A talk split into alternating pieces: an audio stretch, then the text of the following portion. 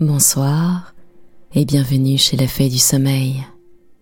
Ce soir, découvrons un nouveau conte asiatique qui se nomme Les Huit Chevreaux. Très bonne écoute. Il y avait une fois une chèvre. Cette chèvre s'appelait Yajisan. Elle avait huit chevreaux. Ces huit chevreaux aimaient bien la chèvre et la chèvre le leur rendait bien. Un jour, Yazidjan partit pour la ville. Elle allait aux provisions.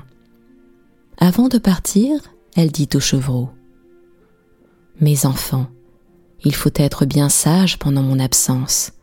Vous ne sortirez pas. Vous n'ouvrirez la porte à personne, absolument à personne. Je serai bientôt de retour, je vous apporterai des bonbons. Les chevreaux promirent d'être bien sages, de ne pas sortir et de n'ouvrir la porte à personne, absolument à personne. Et la chèvre partit un panier au bras. Les enfants fermèrent toutes les portes. Puis, pour passer le temps, ils se mirent à jouer à pigeon-vol.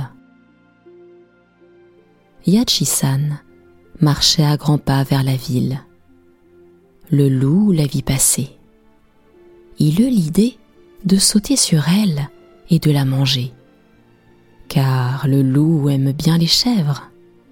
Puis, réflexion faite, il se dit Au lieu de manger la maman, je vais manger les petits. Ils sont huit et la chair est plus tendre. Il se dirige de ce pas vers la maison de la chèvre. En route, il se lèche les babines et aiguise ses dents.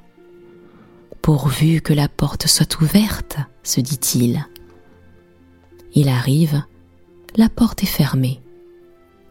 Par une fente, il entrevoit les huit chevreaux jouant à pigeon-vol. Il frappe doucement. Qui va là? demande l'aîné des petits. Il ne faut pas ouvrir, maman l'a défendu, le plus jeune. C'est moi, répondit le loup. Moi, votre tante. Vous savez, votre tante, Ayatobi-san. Je vous apporte des bonbons. Ouvrez-moi. Cette voix n'est pas la voix de notre tante, remarque l'un des chevreaux. Notre tante a une voix bien plus douce, plus tremblante et plus traînante. Nous n'ouvrons pas notre tente, crie alors l'aîné des petits. Et tous se mettent à rire et continuent à jouer. Le loup a tout entendu. Il se reproche de n'avoir pas une voix douce, tremblante et traînante. Je reviendrai, dit-il. Et vite, il court chez un célèbre pharmacien. Donnez-moi, lui dit-il, une médecine pour adoucir la voix et la rendre chevrotante. Le pharmacien lui donne le remède, mais le loup se garde bien de dire au pharmacien pourquoi il veut changer sa voix. Après avoir pris la médecine, il retourne à la maison de la chèvre. La porte est toujours fermée. Les chevreaux jouent encore et le loup frappe doucement. Qui va là demande l'aîné des petits. Il ne faut pas ouvrir. Maman l'a défendu, répète le plus jeune. C'est moi, répond le loup. Moi, votre grand-mère. Vous savez, votre grand-mère, Nakijo-san. Ouvrez-moi, je vous apporte des feuilles de chou. Un chevreau, plus curieux, s'approche de la porte et regarde par la fente. Ce n'est pas notre grand-mère, s'écrie-t-il. Grand-mère a des pieds tout blancs, blancs comme la neige. Celui-ci a des pieds tout noirs, noirs comme le charbon. Nous n'ouvrons pas notre grand-mère, crie alors l'aîné des petits. Et tous se mettent à rire et continuent à jouer. Le loup a tout entendu. Il se reproche de n'avoir pas les pieds blancs comme la neige. Je reviendrai, dit-il et vite, Il court chez un célèbre teinturier. Veuillez me teindre les pieds en blanc, rendez-les blancs comme la neige. Le teinturier lui teint les pieds, mais le loup se garde bien de dire au teinturier pourquoi il veut avoir les pieds blancs comme la neige. Après cela, le loup retourne encore à la maison de la chèvre. La porte est toujours fermée. Les chevreaux jouent toujours. Le loup frappe doucement. Qui va là? demande l'aîné des petits. Il ne faut pas ouvrir, maman l'a défendu, répète le plus jeune. C'est moi, répond le loup, moi, votre maman. Je reviens de la ville et vous apporte des bonbons. La maman crient en chœur les huit petits chevreaux. Cette fois, le doute n'est plus possible. La voix est la voix de la chèvre et les pieds sont ses pieds. C'est la mère. La porte s'ouvre, le loup entre. Le plus jeune des chevreaux se précipite derrière un paravent. Il se tient là, tremblant de peur. Il voit ses sept frères disparaître, l'un après l'autre, dans la gueule formidable du loup. Celui-ci, ayant achevé son repas, quitte la maison de la chèvre et retourne dans la forêt. Yajisan revient de la ville. Elle voit la porte ouverte. Un pressentiment terrible la saisit. Elle entre et ne voit plus ses petits. Sur les nattes, des taches de sang. Oh s'écria-t-elle en s'arrachant les poils de désespoir. Ils ont ouvert la porte. Le loup sera venu et les aura mangés. Et elle pleure. Le plus jeune des chevreaux s'étant caché derrière le paravent. Le loup ne l'avait point vu.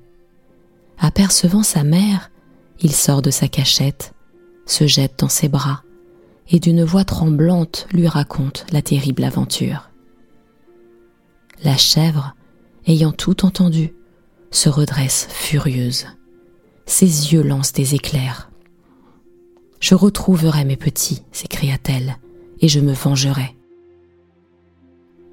Et, suivie de son chevreau, elle s'élance à la piste du loup. Le loup était retourné au bois. Il s'était étendu dans un épais taillis, et là, tout en faisant sa digestion, il s'était endormi. Yajisan trouve le loup endormi dans les broussailles. Son sommeil est profond. Il ronfle bruyamment. La chèvre s'approche sans faire de bruit, car elle ne veut pas réveiller le loup. Elle prend des ciseaux et délicatement entr'ouvre la peau du ventre. Le loup ne se réveille pas. Les sept petits chevreaux sont là, dans le ventre du loup, vivants et bien portants, entassés comme des petits oiseaux dans leur nid.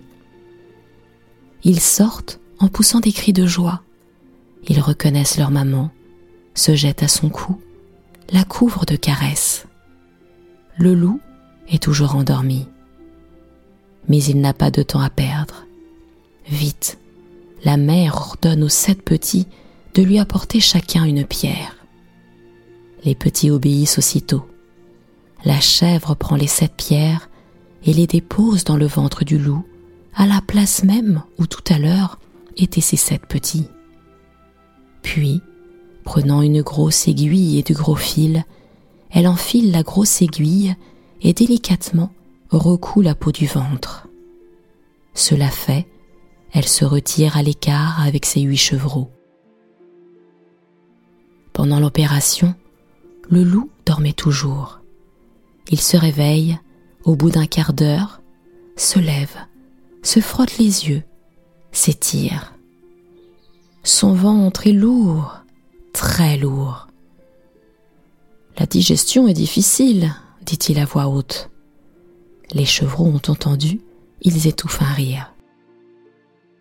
Le loup est dévoré par la soif, une soif brûlante. Il descend vers un étang, s'approche et se baisse pour boire. Au même instant, les sept pierres roulent l'une après l'autre jusque dans son gosier. Le loup, entraîné par le poids, tombe dans l'étang. La chèvre et les sept chevreaux voient le loup se débattre. Ils applaudissent, rient et chantent. Le loup est descendu jusqu'au fond de l'étang, d'où il n'est plus jamais ressorti. La vengeance des chèvres est terrible. Et c'est ainsi que s'achève l'histoire des huit chevreaux. C'était la fée du sommeil. Je vous retrouve très prochainement pour une nouvelle histoire. À très bientôt.